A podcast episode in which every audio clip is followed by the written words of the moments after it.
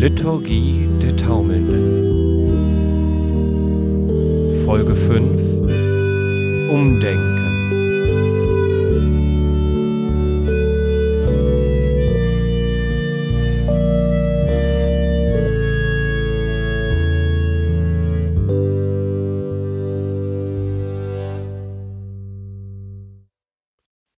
Josch.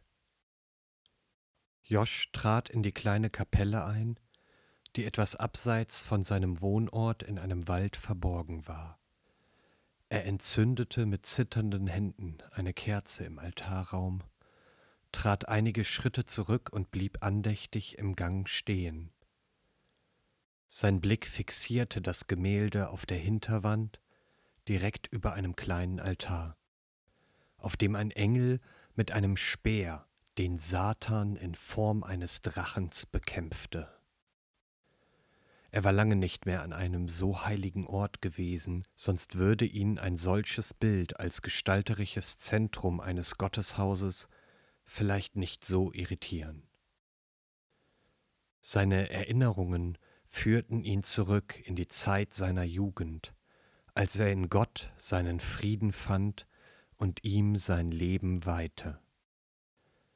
Wie oft saß er im Beichtstuhl und teilte dem Priester sein Versagen mit, um dann voller Erleichterung die zugesprochenen Worte der Vergebung zu hören. Seine ständige Bekehrung zurück auf den rechten Weg nahm er ernst, war sein Bestreben auch zum Scheitern verurteilt und er einige Tage später wieder am selben Punkt. Er solle nicht so hart mit sich ins Gericht gehen, ermahnte ihn jener Priester väterlich. Doch Josch versuchte voller Leidenschaft dem inneren Frieden nachzujagen, den er in einem rechtschaffenen Leben zu erhalten glaubte. Heute lächelte er über seine damaligen Ambitionen, waren sie für seinen weiteren Weg doch auch richtungsweisend. Josch wusste, dass sich mit den Jahren auch sein Verständnis von einem rechtschaffenen Lebenswandel geändert hatten. Er bekreuzigte sich in der Erinnerung dieses zugesprochenen Friedens und kniete sich auf den Boden. Er spürte seinen Herzschlag, wie er mächtig das Blut durch die Adern seines Leibes pumpte. Ihn überkamen Erinnerungen an seine Studienzeit, wo er sich einige Jahre einem klösterlichen Orden angeschlossen und mit den anderen Brüdern seinen Alltag bestritten hatte.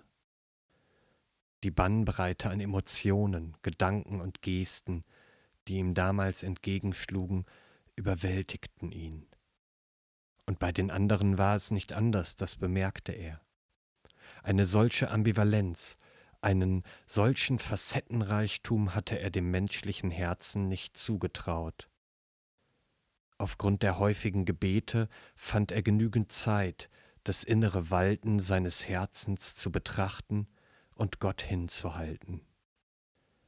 Er durchschaute die Wechselwirkung in der Begegnung mit den anderen, die enorme Kraft aufrichtiger Gespräche und klärender Worte, aber auch die Neigung, den inneren und sozialen Prozessen aus dem Weg zu gehen. Ich bin nicht konfliktfähiger, dachte er schmunzelnd. Lediglich meine Konfliktvermeidungsstrategien sind raffinierter geworden. Über allem stand aber eine errungene, gottgeschenkte Akzeptanz für seine Mitmenschen und nicht zuletzt für sich selbst, was auch alle Schattenseiten der Person betraf. Damit einher ging auch das aufrichtige Selbsteingeständnis, dass er im Grunde seines Herzens kein gottgeweihter Heiliger werden wolle, so dass er seine Leidenschaft für ein erlöstes Leben an einem anderen Ort suchte. Wieder einmal hatte sich sein Verständnis über einen erlösten Lebenswandel geändert, dachte Josch. Er summte ein Kyrie eleison. Herr, erbarme dich, und legte sich mit allen Gliedern ausgestreckt auf den Boden. Er war in diesem kurzen Moment ganz im Frieden mit sich an diesem Ort, bevor ihn seine Gedanken zurück an die letzte Station seines bisherigen Lebens führten.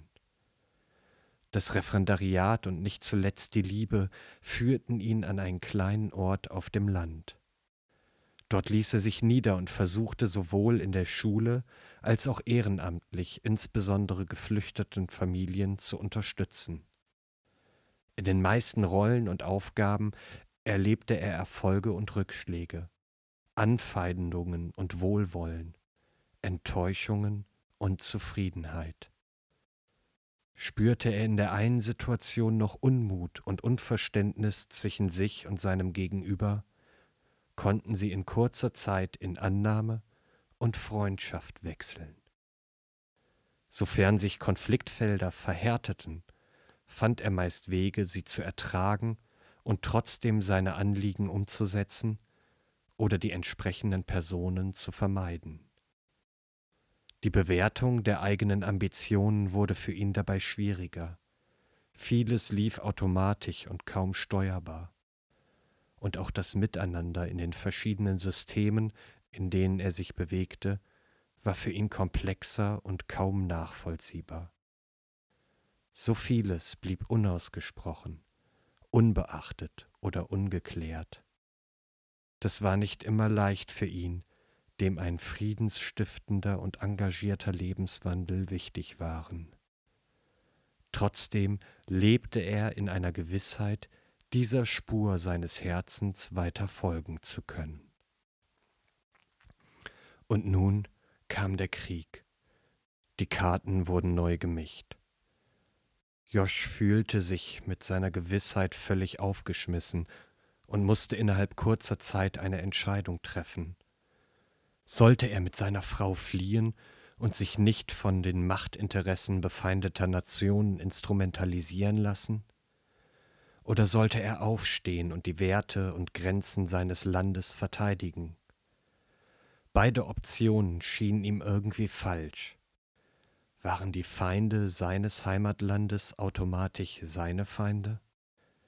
Konnte er andererseits hinnehmen, dass die Lebenswelt von ihm und seinem Umfeld einfach so zerstört und angeeignet wurden? Aus seinem Bauchgefühl heraus entschied er tollkühn, sich der einbrechenden Situation zur Wehr zu setzen, möglichst ohne Blut vergießen zu müssen. Bereits nachdem er sich von seiner Frau tränenreich verabschiedet hatte und dem Auto auf den Weg zur Grenze hinterherblickte, bereute er seinen Entschluss. Sein Herz verzagte, und so floh er in den Wald und suchte Zuflucht in dieser Kapelle. Hier lag er, nun wieder zitternd auf dem Boden, resümierte sein Leben und versuchte Orientierung für den nächsten Schritt zu finden. Am liebsten wollte er einfach nur in Frieden gelassen werden. Denn ihm war klar, dass niemand einen Krieg erhobenen Hauptes überstehen wird. Die Frage war doch nur, welche Erbärmlichkeiten des Herzens sich offenbaren und fortan im Gedächtnis behalten werden mussten. Er war sicherlich kein Held und hoffte nur voller Inbrunst, dass er möglichst geringen Schaden über sich und andere bringen werde. Das setzte er sich für seinen weiteren Weg zum Ziel. Er wollte sich dereinst, in einer anderen Zeit, weiterhin mit Wohlwollen im Spiegel betrachten und dem Schöpfer allen Lebens entgegentreten können. Josch richtete sich auf. Ohne genauen Plan für den nächsten Schritt musste er seinen Weg finden. Er stand im Altarraum und blies die Kerzen mit den Worten des Herzensgebet auf den Lippen aus. Herr Jesus Christus, erbarme dich meiner. Eine Bekehrung zum Frieden im Angesicht des Krieges. Metanoia.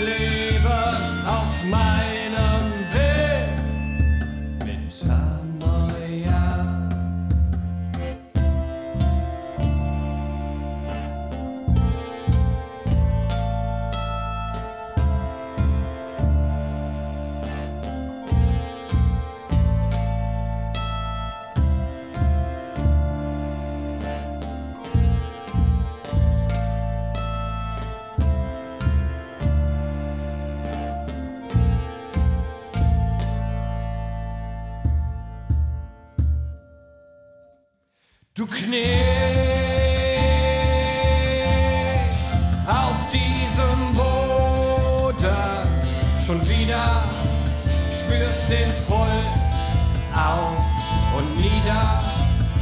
Ist dein Wollen, Können und Tun, dein Handeln und Ruhen und du siehst mit offenen Blicken den Spiegel spürst dein Herz Schatten und Licht. Es bricht auf Schicht für Schicht, du darfst sein. Auch heute zehr ich von der befreienden Wirkung. Bin zwar noch mittendrin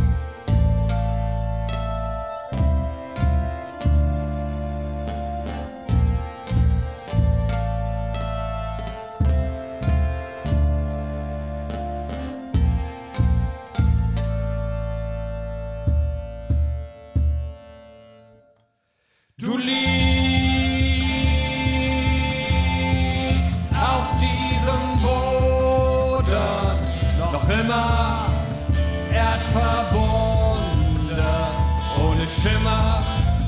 Was war gut, was war schlecht, was gespielt und was echt. Und du fliegst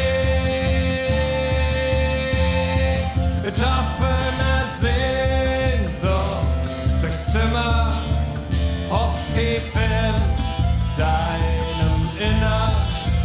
Es passt alles zusammen, zerbrochen, es wird ganz, du darfst sein. Hier steh ich heute im Strudel des Lebens, irgendwie mittendrin und doch auch schon längst da. Blick ich dankbar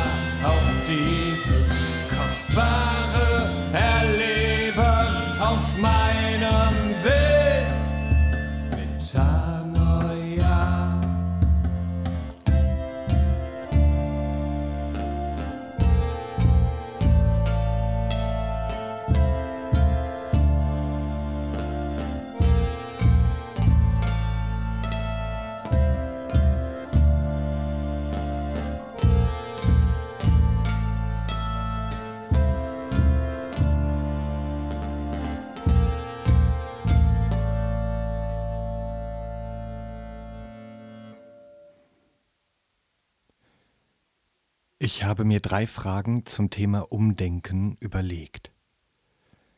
Die erste Frage, welche Ereignisse oder Erkenntnisse haben mich zu einem tiefgreifenden Umdenken herausgefordert?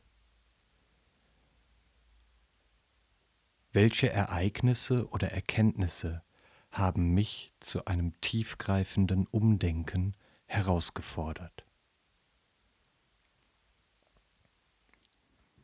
Die zweite Frage, wie bewerte ich eine Veränderung meiner Sichtweisen Und welchen Einfluss hat das auf mein Denken und Handeln? Wie bewerte ich eine Veränderung meiner Sichtweisen und welchen Einfluss hat das auf mein Denken und Handeln?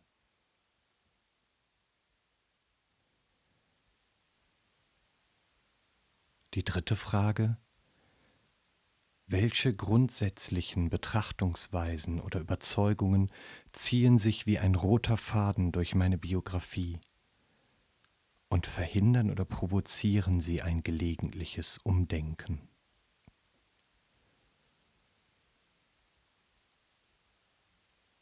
Welche grundsätzlichen Betrachtungsweisen oder Überzeugungen ziehen sich wie ein roter Faden durch meine Biografie und verhindern oder provozieren sie ein gelegentliches Umdenken.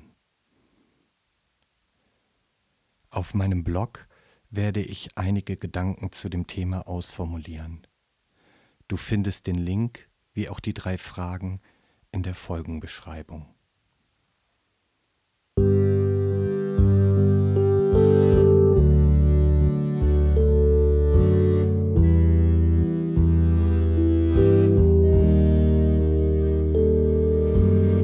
Das war die fünfte Folge der Liturgie der Taumelnden. Vielen Dank für dein Zuhören. Gerne kannst du mir eine Rückmeldung geben an olaf.euler.posteo.de. Wenn du mich unterstützen willst, kannst du mir eine Bewertung hinterlassen.